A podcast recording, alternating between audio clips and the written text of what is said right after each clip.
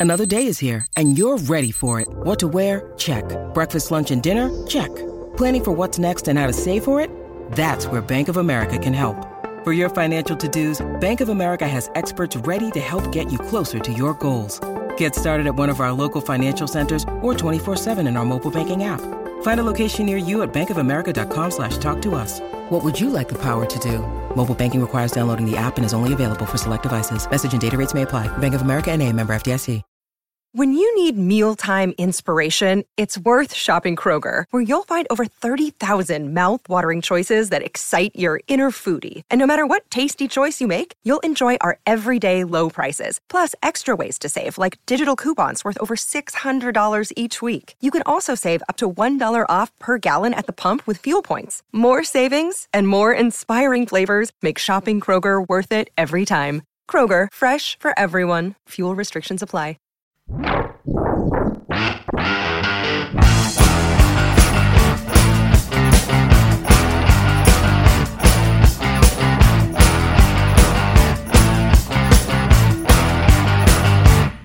action fanatics, to another edition of the Bulletproof Podcast. I am your host, Chris the Brain. Joining me, my co-host, Chad. Customers also watch Cruz, and our special guest, the Toy Man himself, Chris DiPetrillo. Chad, how are you? I'm good, man. I've missed you. I'm sure. And what about you, Chris? How are you? I'm doing well, and I've missed you both. Oh, that's nice. Well, we're off to a nice start here for this Yeah, how episode. pleasant. Nice, nice bulletproof brotherly love we've got going on. Yeah. It's very Canadian. and none of us are Canadian, so that's uh, you know interesting Yeah. in, in and of itself. So I do uh, like Canadians. Does that count? Sure, Yeah, course. they're wonderful. I, I do too. Elaine Moosey, what a wonderful human being. Mm-hmm. Pamela Anderson. Yeah. Any other Canadians that we want to? The entire Montreal hockey team. There you go. Okay. It's a good. There's probably like a few Russians on there, I bet.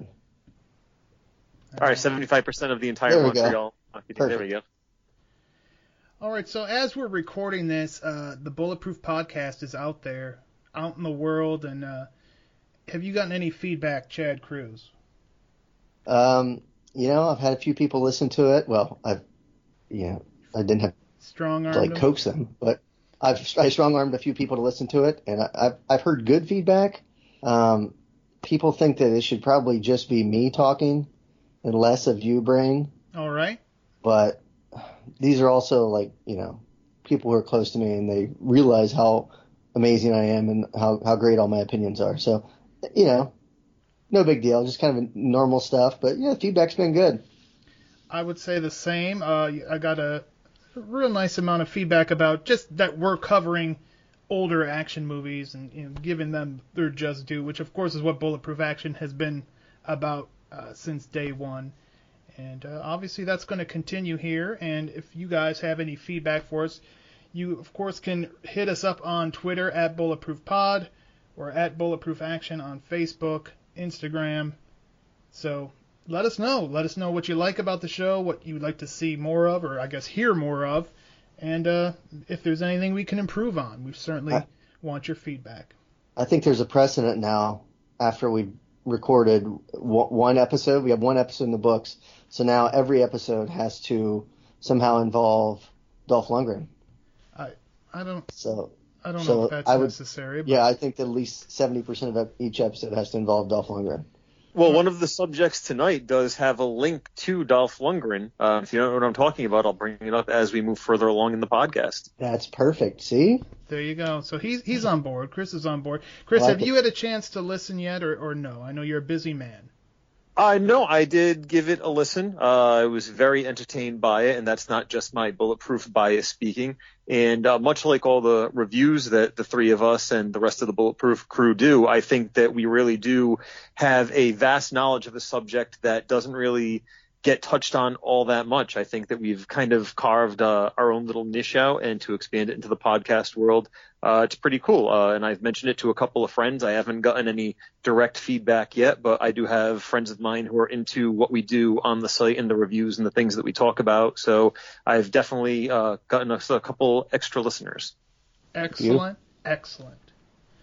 All right. Well, since I've already put you on the spot, I will continue to do so. And you know, I'm sure out there not only are there action fanatics listening, but there's young, impressionable people, people like Jimmy Youngblood who's sitting out there listening, who don't know what they're going to do with their life yet. So I have a question: How does somebody become a toy man?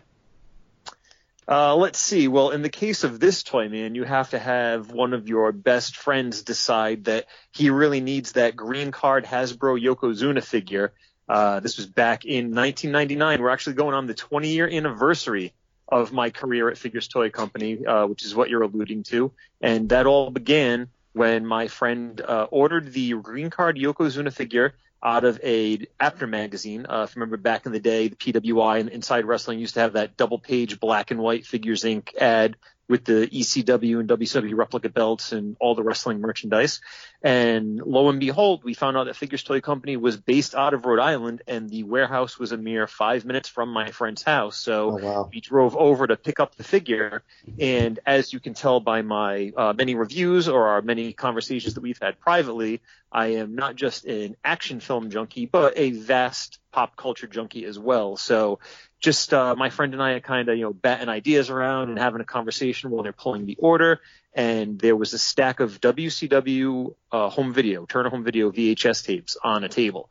And I remember in particular one of them, Beach Blast 92. And I'm like, oh, dude, check it out. They got this match and that match. And oh, Beach Blast 92 when Steamboat and Rude had the Iron Man match.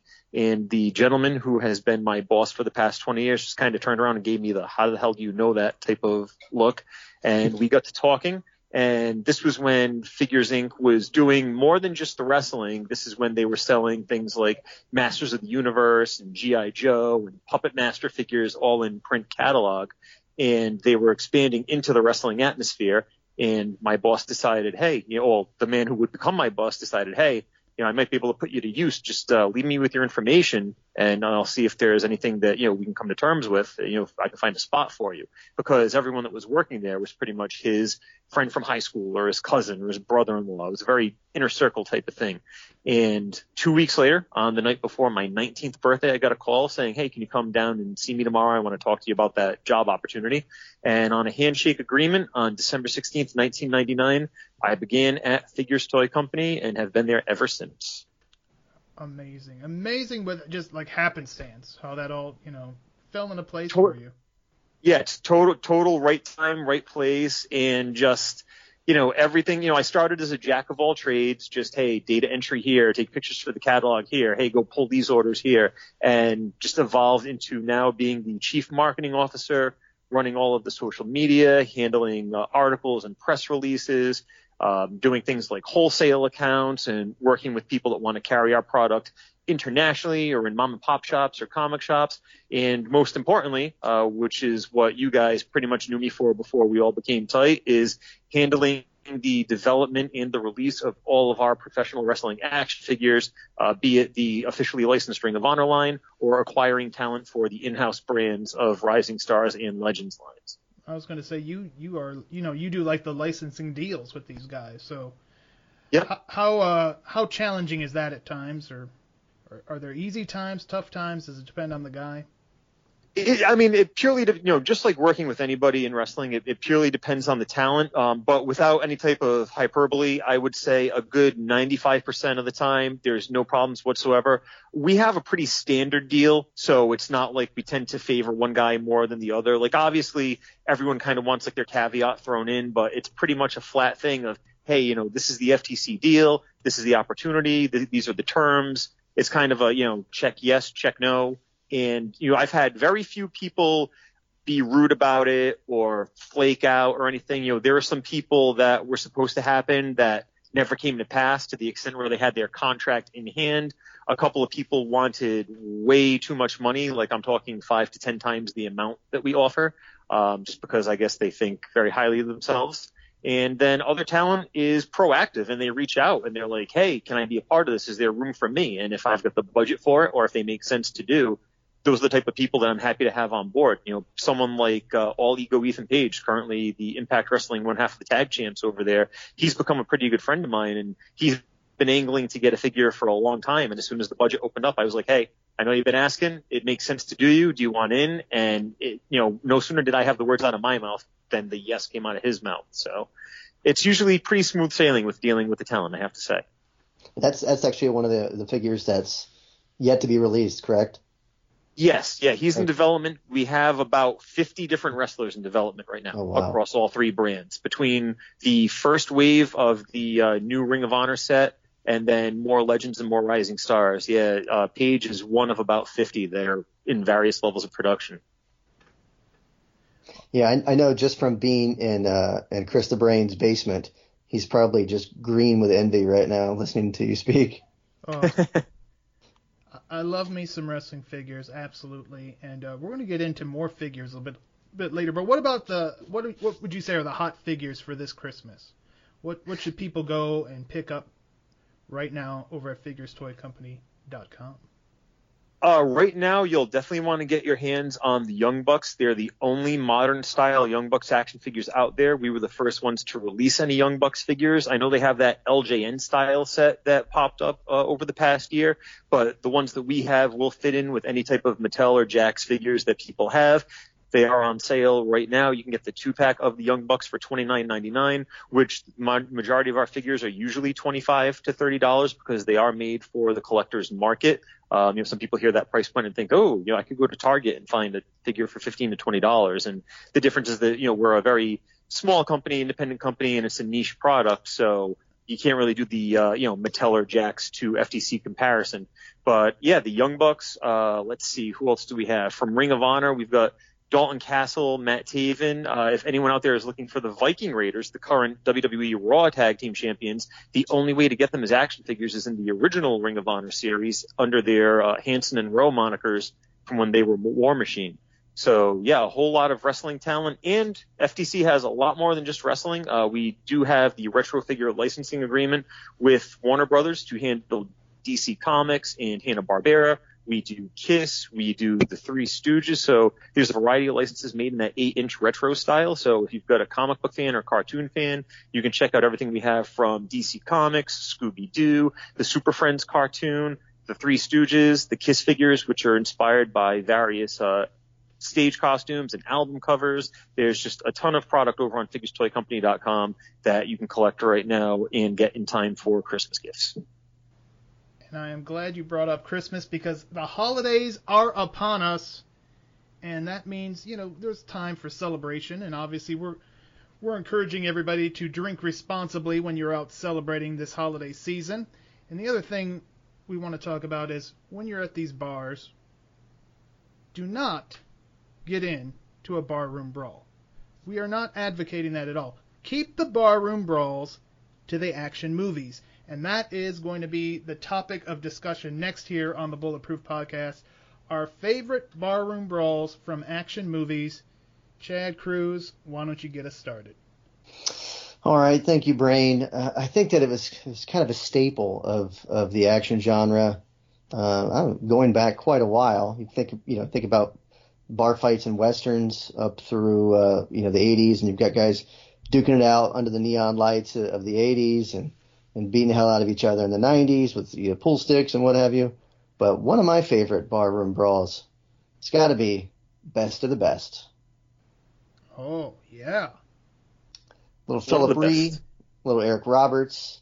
Um, anyone who's not totally familiar with the film, it's it's, it's about the, uh, a taekwondo competition, Team USA versus Team Korea. Um, much of the movie is is the training of, of Team USA to get ready for this massive competition at the end, and you get all these great stereotypical guys. You know, the guy from Detroit, the the, the cowboy. You've got uh, the uh, kind of the hippie. Uh, you've got Phillip Rhee as just like the only one who looks like he can actually fight, the great Asian fighter. I think he's from California. And then you know you slide him into a bar just before they they travel east. Uh, I'm sorry, west to go to Korea for the competition. And you know Chris Penn, of course it's Chris Penn. He's going to get in a fight. Right. Right, yeah, letting off some steam before before the big uh big competition. Uh yeah. It's a good one. Great pick. 100%. It was like a team bonding experience. It absolutely was, and I think that was, you know, James Earl Jones is one of the uh, is the coach for the team, and he kind of pops his head into the bar just before the fight starts, and just kind of you know pops a squad on the stool and just watches the magic happen. It's like I said, Chris Penn, he, he plays the cowboy character, and uh, you know he's kind of getting frisky with with a young female on the dance floor, and then was it I believe it was Kane Hodder played the Bert, her boyfriend, and you know it's only two or three sentences out of the, their mouths before you know guys are throwing fisticuffs. All right, and uh, Chris, what do you have for us in this roundtable discussion about barroom brawls? A necessity. I mean, if an action hero enters a bar, he's got to get in a fight, right? I mean, that, I think that pretty much goes without saying. And when we kind of started doing the preliminary discussion as to what we were going to talk about tonight, the, the, first thing that came to my mind was not from a movie, but from an action series, and it's one that I actually covered um, the site, uh, the Cinemax series Banshee, which was as pretty much balls out action as you could get.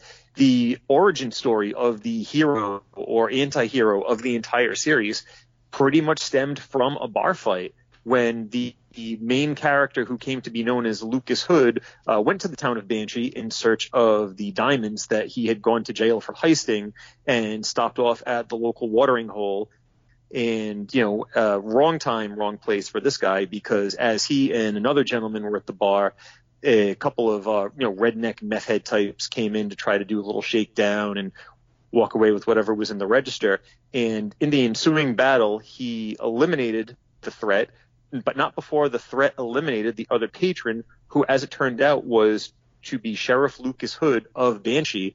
And this is when he was able to steal that gentleman's identity and survive in the town of Banshee for four seasons as Lucas Hood. So it was uh, not only a very action-packed sequence. Uh, you know, one guy was dispatched by having his head thrust upon an anvil. Uh, same guy had a beer bottle shoved down his throat. Another guy was stabbed repeatedly with a steak knife. Just a very uh, improvised action sequence. Uh, the real Sheriff Hood was shot through the hand, uh, leaving a huge gaping hole in his hand that was kind of used as a symbol or a logo for the show for a while, but it set off uh, the story that we got for the next four years, and it was a, a fun fight, and it was a very meaningful fight, if you want to give it that term, because it created the character as we knew it. Yeah. So if this didn't happen, there'd be no show, basically. Exactly. And this would be a great place if LifeLock was one of our sponsors to uh, do a little identity theft pitch, but we, they're not one of our sponsors, so we're going to move on and I'm going to talk about American Ninja 2, The Confrontation, and the Blind Beggar Bar Fight. This is everything that I love about Cannon Films in one scene. You've got Michael Dudikoff saving the damsel in distress. You've got his over-the-top sidekick, Steve James. You got even Larry Poindexter gets into this. The music is great. One of my favorite parts, though, is the sound effect when everybody kind of piles on Steve James and you get the bowling sound effect. Awesome, awesome music to this. And I mean, it's ninja action. Who doesn't want to see ninjas fight? And who doesn't want to see ninjas fight in a bar? I love it. And you know, you, you talk about the the sound effects from from some of the the parts of the scene, and the I always remember the end of the scene when uh, Steve James is like twisting the guy's arm, and he just kind of like flings the guy away, and it sounds like someone ripped a a blanket or something. Just gives a whoosh. I was like, what just happened to this guy's arm?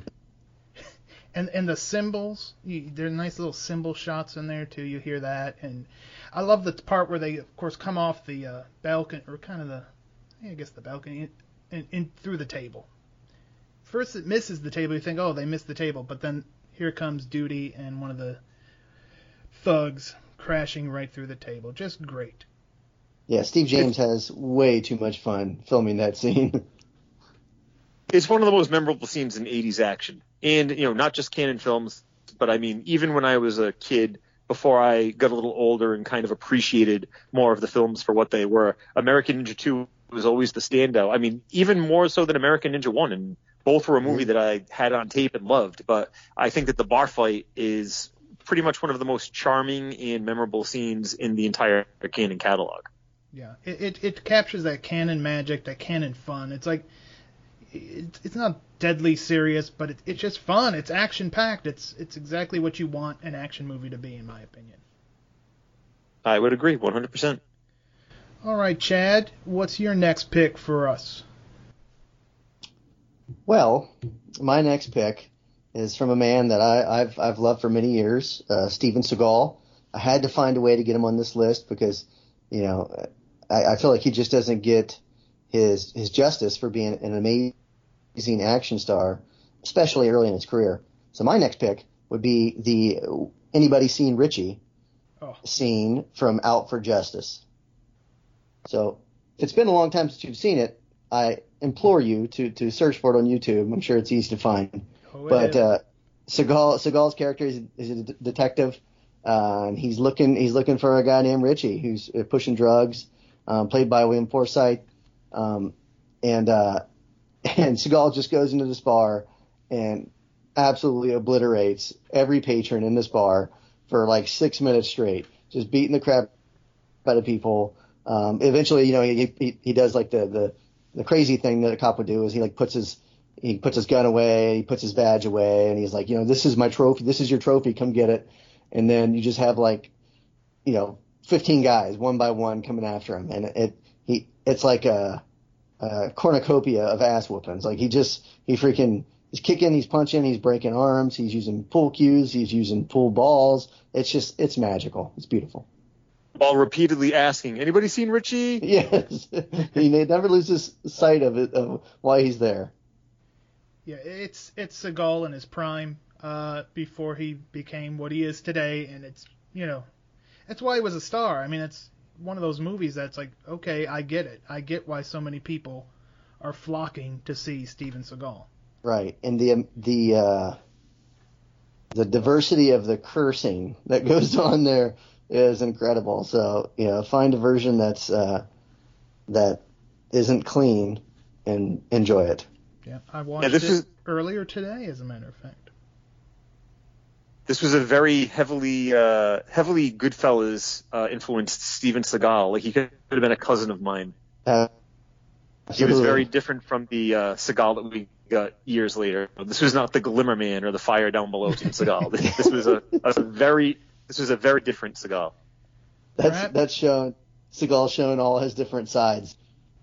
Right, diverse actor. Maybe we'll yeah. cover Fire Down Below around Earth Day or something. Some of That's these a good idea. environmental uh, He had a couple. Films. There was another one that he did back. I think it was back to back with that one. On Deadly Ground. On, on Deadly Ground. On Deadly Ground, yeah. It's like the exact same storyline, I believe. We can do uh, Steven Seagal saves the Earth podcast. I love it. I'm gonna write He's that still down. saving the Earth. Yep. All right, Chris, you got another one for us? Well, I do, and it's it's the one that I mentioned to you where you said, "Oh, well, this oh, thing's going to go off the rail." Yep, here we go. because because I know that no other podcast on earth is going to mention this, but it is got to go down in history as the weirdest bar fight in film history, whether it's uh, an A grade theatrical release or a Z grade low budget feature. I am talking, of course, about the bar fight that took place at the toughest bar in the world. And that's not a catchy nickname. That is the legitimate name of the place, sign above the door in the Garbage Pail Kids movie. Garbage Pail Kids. You're bringing that to Gar- the show. I, I am bringing that to the show. I am going to bring that to the show because where else are you going to get a conversation that features a bar fight with a gang of bikers fighting an anthropomorphic alligator and a little person who farts hard enough that it blows the bartender's mustache off?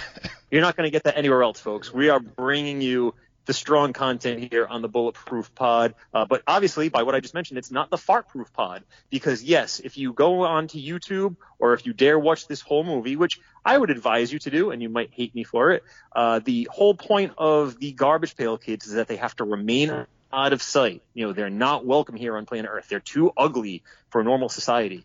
And Alligator, who is the uh, anthropomorphic alligator, and Windy Winston, uh, aptly named for his uh, flatulent prowess, uh, decide to dress up in uh, garb a la the uh, Ninja Turtles movie in their trench coat disguises and go off and find this biker bar. And Alligator has a yearning for human toes, and he finds the one biker in history that is wearing open-toed sandals in a bar, and decides to uh, take a bite out of this gentleman's foot, and that draws the crowd to uh, try to lynch him, and uh, none of them are scared off when they realize, hey, this is a three foot alligator that we're fighting with. And in order to save the day, Windy Winston crashes the ATV through the window, hops up on the bar, delivers a few kicks and punches. So there is some martial arts action by this little person in a paper mache outfit, uh, which culminates in the giant fart, which gains the respect of the bikers and earns their help later in the film. And how many times have you seen this movie that you have such a uh, vivid recollection of this scene, sir? Uh, so this was kind of my holy grail. I don't want to detract from the action talk too much, but the Garbage Pail Kids movie was a movie that I had seen when I was a youth and the tape, which my cousin was taping off of cable TV for me, was cut short. And it was the last time I had ever seen it on cable TV uh, because of the reputation it got through the years. It wound up out of print very quickly, did not wind up on TV very much. I couldn't find it at all. Uh, it took me about 10 years to find it at a video store to rent to make a bootleg copy. But here on this day and age in the year 2019, I not only have the bootleg copy still on VHS, but I have a pristine copy of it on the actual commercial release VHS, the original DVD release, and the Shout Factory Blu-ray. So, uh, yeah, to say that I am a fan of this film, despite its reputation, is putting it mildly. I, I think you're going to need to uh, th- do this up as a scene of the week for the site. Yeah, I think Uh, it needs done. Yeah, I, I will gladly do that. You know, I will write that up for you this week if you'd There like. you go. I would. I All right. always love when Content, somebody else does the writing. I love content, and when somebody else is doing the writing, that's perfect for me. You know, it's funny as someone loaned me that movie recently uh, on DVD. They handed me a, a friend of mine just handed me a bag full of movies, and they were all um, Bruce Campbell movies except for I believe that one. And I had him for months and months and months, and I was just afraid that I wouldn't see this guy anymore. So I ended up giving it back to him, and I'd only think maybe watched one of the movies in the bag, and it wasn't that movie. So now I feel like I, I kind of let you down and let everyone else down. So you've actually never seen it at all? You know, when I was a kid, I had a bunch of garbage pail stickers. Yep. Um, I had them all over uh, the headboard of my bed. Um, and I remember that I got a new bed and, but I wouldn't let my parents get rid of the headboard. So we took it and we put it in our garage and we just, it was just shoved up against the back of the garage and there was just, you know, shit stacked everywhere in front of it and stuff. But, but it probably stayed there until, you know, we moved out of the house and someone finally forced me to let go of it. But I, I'm sure I saw the movie back then, but it's been so long that I couldn't tell you one thing about it. Yeah, Yeah, definitely. You're going in it with blind eyes then, so it should be uh, it should be an experience. I will I tell you that it. much. Yeah, I think the last I, I think I caught some of it on TV on the this TV network, uh, but yeah, I don't know that I've ever seen it just from start to finish. So it's one definitely I'll have to uh, check out as well. It is a bit of a chore. Uh, I know it has popped up lately on Comet TV, which is uh, one of those channels that Sinclair uh, Broadcasting, which owns Ring of Honor, uh, has across the nation. It's one of those like digital sub channels, Right. but it actually omits several scenes, including the bar fight. So if it pops up on one of those uh, digital sub channels, it might be missing the scene that we're actually discussing. Mm, well then, that that that's a, that presents a whole different challenge. Brain, go ahead and buy that and then just mail it to me. Okay. Okay, Appreciate it. sure, why Appreciate it. not? Why not? Thank you. Okay. It tis the season for giving, right? That is right. We are in the holidays. Now, I, I have one more movie I want to discuss, but since we kind of got off the action path, I kind of almost want to go with the sm- short but memorable bar fight in Back to School. But uh, I'll, I'll I actually thought of that one today.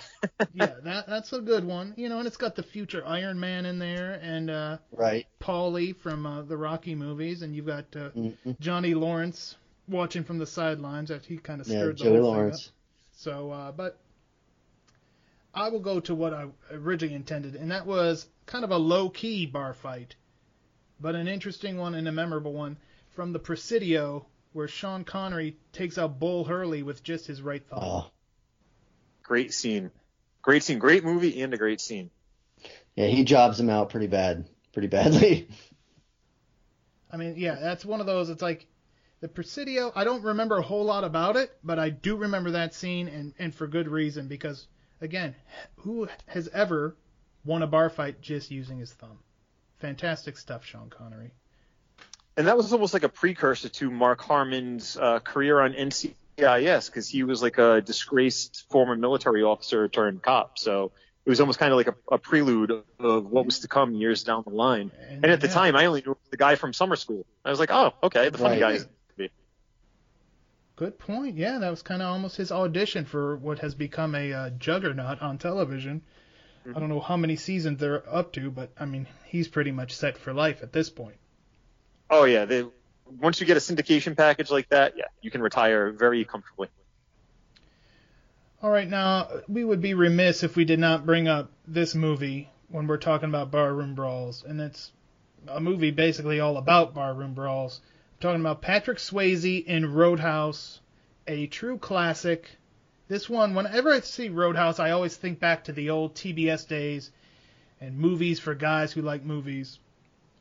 Patrick Swayze, one of a kind performer. I've said this many times on the site, but here's a guy who could be legit like he's a badass in this movie, but then he's over here doing dirty dancing, and then he goes back to being a badass, and then he's you know a ghost and and whatnot, and being a romantic lead, being an action lead. Uh, something I don't know that any other actor could really say that. Yeah, yeah he, he was, had a lot of was, range. Good, Chris. I was just gonna say he had, he had a lot of range. If you if you kind of take a look at his filmography, he had, you know, quite the diverse one. I mean, he even went into did the uh, To Wong Foo, the the drag queen. Oh, yeah. Yeah, forgot about. So that. you know, you've got you've got the manly man Dalton, and then you've got the drag queen movie. It's like, like you know he, and I don't think it was a fact of him just taking any old role. Uh, I think it was just that he just had a lot of things that he felt he could sink his teeth into, uh, and that went right up until uh, you know the end when he was doing that television show. Was it The Beast? Mm-hmm. Yeah. Yep yeah, he was like a, a, a true Renaissance man of the time period because, like you said, he you know he might like break out in song in one in one movie, and then the next movie he might be like ripping someone's throat out. So uh, he was the kind of guy that you know your your your girlfriend or your wife or your significant other, whoever it is, says, "Hey, there's this new uh, Patrick Swayze movie. Do you want to watch it?" And you're like, uh, "Absolutely." Have you seen Roadhouse? And then you sit down and it's Dirty Dancing, and you're like, "Ah, shit." could be worse than Dirty Dancing Havana Nights. That is true. That is true. Well, we've got to mention uh, about Roadhouse, just some of the various characters that he crossed paths with, and I know that we had the Dolph Lundgren reference as we began the podcast, oh. and Gary Ketchum, one of the foils in Roadhouse, was played by Anthony DeLongis, who played Blade in the Masters of the Universe movie by ah. Cannon Films, starring Dolph Lundgren. Dolph Lundgren, right? Very nice. Go ahead so and get those toys going. Nice little Dolph Lundgren, He-Man. To Roadhouse, uh, and we mentioned my career in wrestling, and we would be remiss if we did not mention the appearance of Mr. Terry Funk, oh, the hardcore yes. legend himself, a legend, in Roadhouse.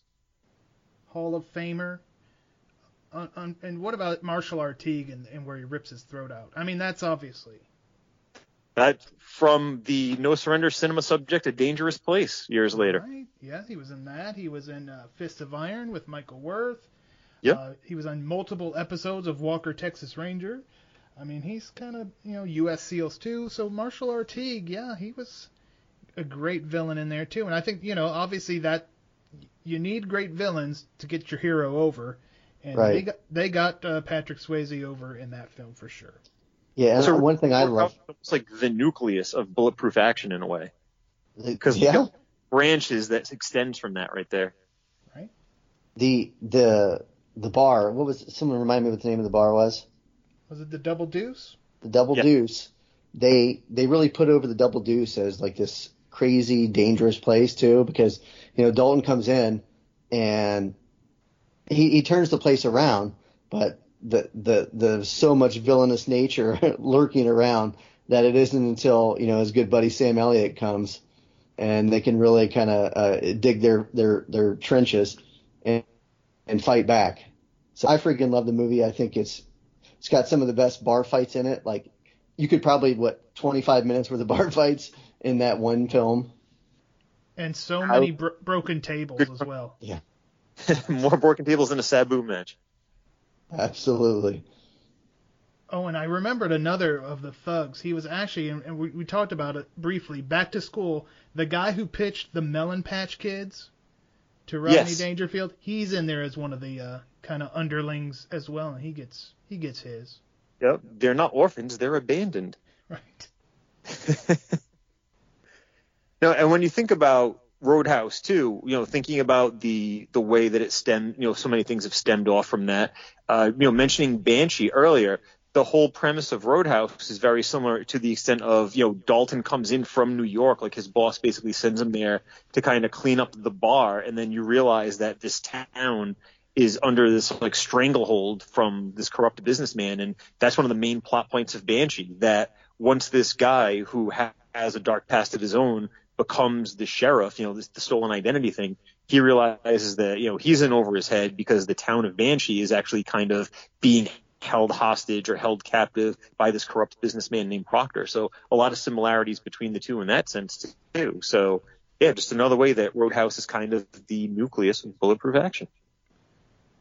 You've cracked the code. You have cracked the code. Cannon Films and Roadhouse, it, it all started from there. They are at the center of our earth. Yeah, and it's almost shocking that Roadhouse wasn't a Cannon film. It could be. You know, it's It almost feels like shocking one. Roadhouse got a sequel. That, you know, that uh, that did not uh, hold as much of a can not a candle Yeah. uh, hold as much regard as the first one did. Yeah, we most I'd, I'd say that uh, many fans of the original Roadhouse have probably not seen the sequel, which is probably a good thing. Yeah, I, I remember being at a uh, Dollar General and walking by their little video display and seeing there was such. A, I didn't even know there was a Roadhouse 2. I do know also the star of it, Johnathon Schaech.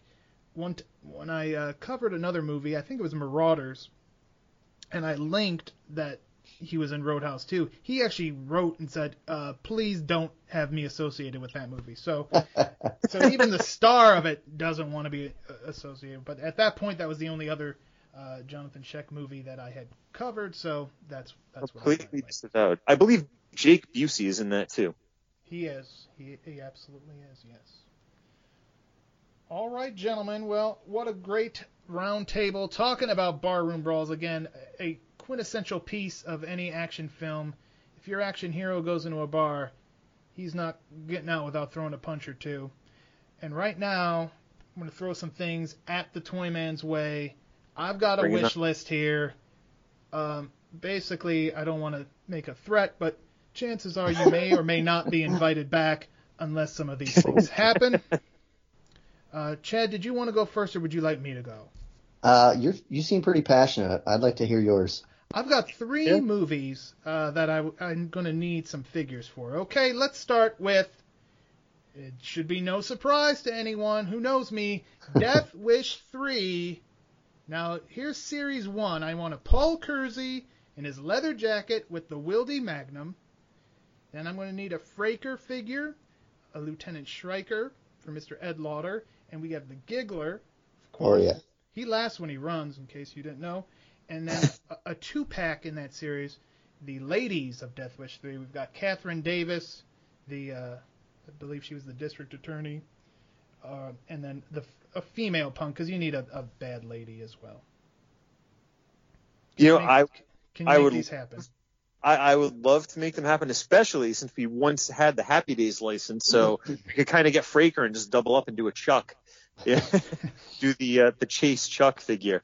Uh, and it's funny that you mention it because Death Wish 3, uh, despite the fact that I own it on DVD and Blu-ray, has been popping up quite a bit on television lately. So it's kind of been my uh, go-to popcorn slash background noise movie while I get stuff done around the house. But uh, yeah, I don't know how to go about getting the license to something like that. If that's just like some type of all-encompassing Charles Bronson license or a Cannon license, because let me tell you, if Figures Toy Company was ever able to get a Cannon Films license, there's a whole lot of stuff that we could do, my friend. You know, Right. We could do Yeah, it, that's do- called Take My. Money. That's what that's called. Can I can I give you a tip on what to do? We can Um, do let's- American Ninjas and Revenge of the Ninjas and just a, a whole lot of good stuff.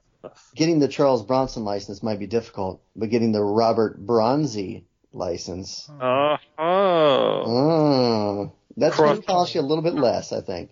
Cross out the wish on the packaging and just add in the kiss, right? Get, you got it. You got it. We have I the like kiss license, so why not the death kiss license? Perfect. You could even like do a crossover. I, I have a series two as well because I know you're going to get me this series one. So then I want Paul Kersey with his sport coat. I want Bennett with his hat with a B on it for Bennett and the big machine gun. We need Rodriguez with that stupid zip gun. We need Angel, the right hand man to Fraker, and then a two pack with Hermosa and the Cuban, of course Hermosa from Bill and Ted's Excellent Adventure. So if you can you could tie all that in together too if you want. But that's my Death Wish 3 Series 1 Series 2 wish list for you. I will I will put this I will type this up for you so uh, if you didn't take notes it's okay. Chad, what do you have for us? All right, it's going to be hard to follow that one. Um, the the ones that I want the most, and uh, I've done some searching. There's there are some products out there bearing the likeness, but I I want I want action figures. I don't want a, something to sit a statue to sit on my shelf. I want something I can you know bang around with on on the couch and and and fight all the other figures with. And that is uh, my favorite serial, um, uh, TV serial, The Green Hornet and Kato. huh. So uh, if you could make that happen, and you could do you could do the the 30s uh, black and white show versions. You could do the Bruce Lee uh, version of the of the was it Van Williams and Bruce Lee. Um, Yes. You could do any of them. Just stay away from Seth Rogen. And if that ever came to pass, that would be a great comparison piece to the Batman 1966 classic TV show series that we have, One hundred percent. featuring the likenesses of all of uh, the various celebrities like Adam West and Burt Ward and Burgess Meredith that we were able to do. See, uh, all right, I, I'm on board with all of these. Can, can I, I uh, could- no, or can I throw in my series? Yeah, of course. Please, someday please do. do.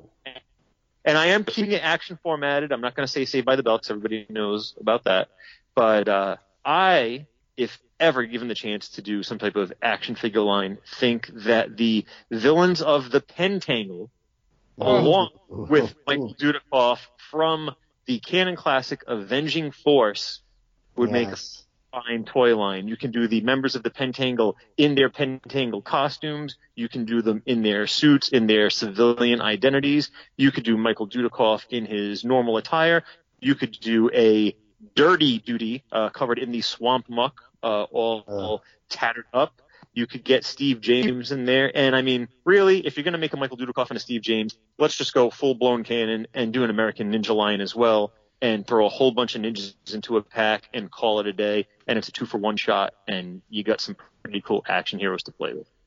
Uh, you've just bought yourself an invite to at least one more of these episodes Yeah. with, that, with those ideas. I love them. I just I just pulled my And wallet out and and set it's it on the fine. table.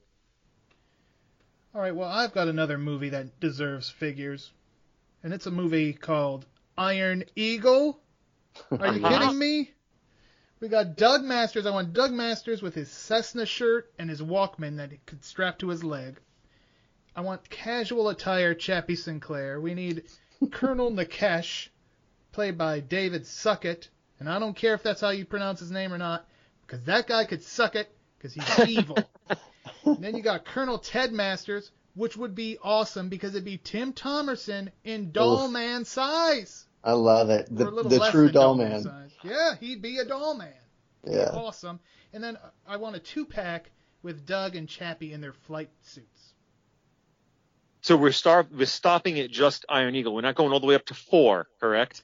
Let's no, I don't no, not with that Canadian Or- frickin' Or should I say bring it all the way down? yeah, Yeah. don't- don't Let's see how series one goes. Yeah, let's see. I mean, three might be cool because you'd have Sonny Chiba in there, and you'd have uh, Belloc. Wasn't he in that one too, from uh, Raiders? Uh, So yeah, but then I had a series two with Chappie in his dress uniform, uh, just a random Billiad soldier, and how about a two pack with Doug's good friends Reggie and Tony, which may also open up the door for some Revenge of the Nerds figures. I don't know. I, I would be fine with either of those licenses. All right, Chad, you This got any is- any other requests? You know, my, my other requests kind of go along with my, my first one with uh, kind of that that uh, that pulp feel, and I would want uh, any of the following: Rocketeer, The Shadow, The Phantom, any of those, and I will be a happy man. And some of those are actually probably more doable than others.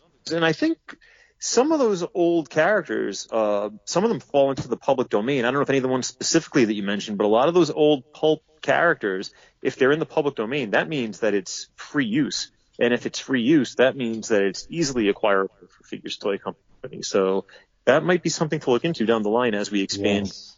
superhero licensing. I So you check- like what I'm hearing. Yeah, you're giving him some doable ones. I'm Yeah, you- probably I'm giving him a headache, but I don't care because I got this man on the line and I'm going to Yeah. say my piece. Hey, Well, you know, listen, I'm- listen, give me a headache, but you know, even if Figures Toy Company can't do it, you know, we do have the platform here. We've got the platform on Bulletproof Action. We can do a Kickstarter or get some involvement here. You know, we've seen friends of the site doing Kickstarters for movies and documentaries and stuff like that. Why not find some people to help us do a Kickstarter to get some action figures of our favorite action heroes done? Uh, Death Wish Kickstarter. I'm all in. I'm all in, brain. You might be all in on this other idea I have. My last one, I promise. I could probably go on for hours, but how about Action Jackson? Are you kidding Uh-huh. me? I want Not the Jericho- action, action Jackson. We're talking about Carl Weathers action I'm talking Jackson. about the be yes, the Carl Weathers action Jericho Action Jackson, red shirt and jeans look, awesome. How about Vanity, Sidney Ash, Coach himself, Peter Delaplane, Craig T. Nelson. Who doesn't want a Bill Duke, Captain Armbruster figure, and then this two pack of Delaplane uh, employees. Al Leong, how does he? Does he? Ah. I think he had a figure from maybe from Bill and Ted. Uh, yeah, I think Genghis he's had. Khan. Yep. And Cartier, his little manservant, the bald bastard. that right there would be some. Oh, I'm sorry. Did I say something as a bald bastard? We got Christy Petrillo on the line. That's all right. It's okay. You know, Hey, you're not a that- you're not a bastard. I But Cartier. No, I, I, I'm, I'm fighting old age. You know, if I'm perpetually 16 in my mind, I want to make sure that I can at least, you know, not be looking in the mirror, looking at like my Charlie Brown strands of hair. I was proactive about it.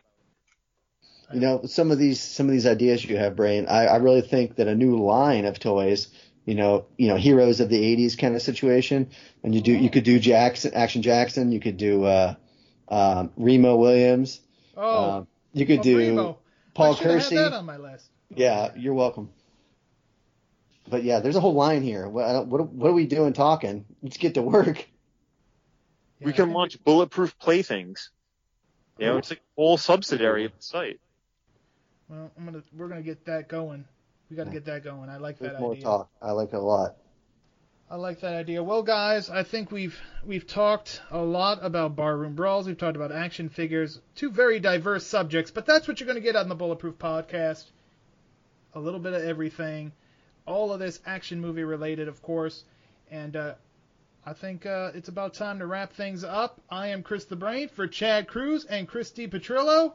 Thank you for listening, and come on back for some more of the Bulletproof podcast.